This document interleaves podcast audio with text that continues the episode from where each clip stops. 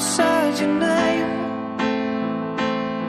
I won't see you tonight so I can keep from going insane.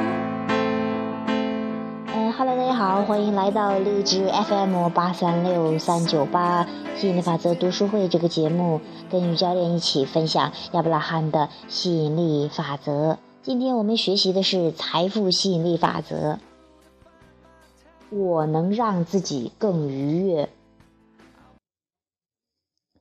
艾斯特之所以能体验到如此美妙的经历，正是因为他在努力寻求愉快的感觉。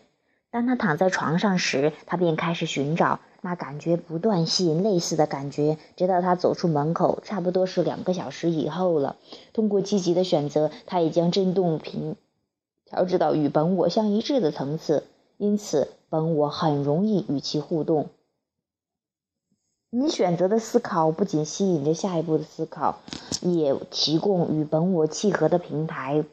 当你自觉的持续的思索，说出你渴望之物时，你就会不断的与纯粹的积极的本源相契合。此刻，你的生命将会更加精彩。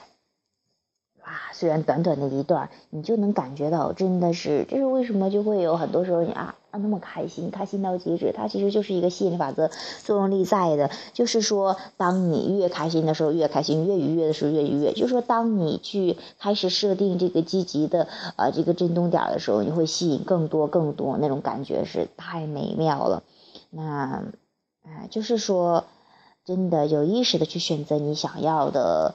呃，这个东西吧，嗯，关注拥有的一面，你会发现你的生命此刻真的更精彩。好，今天话题讲到这儿，哎呀，这估计是最短的啦。好，下个节目见，拜拜。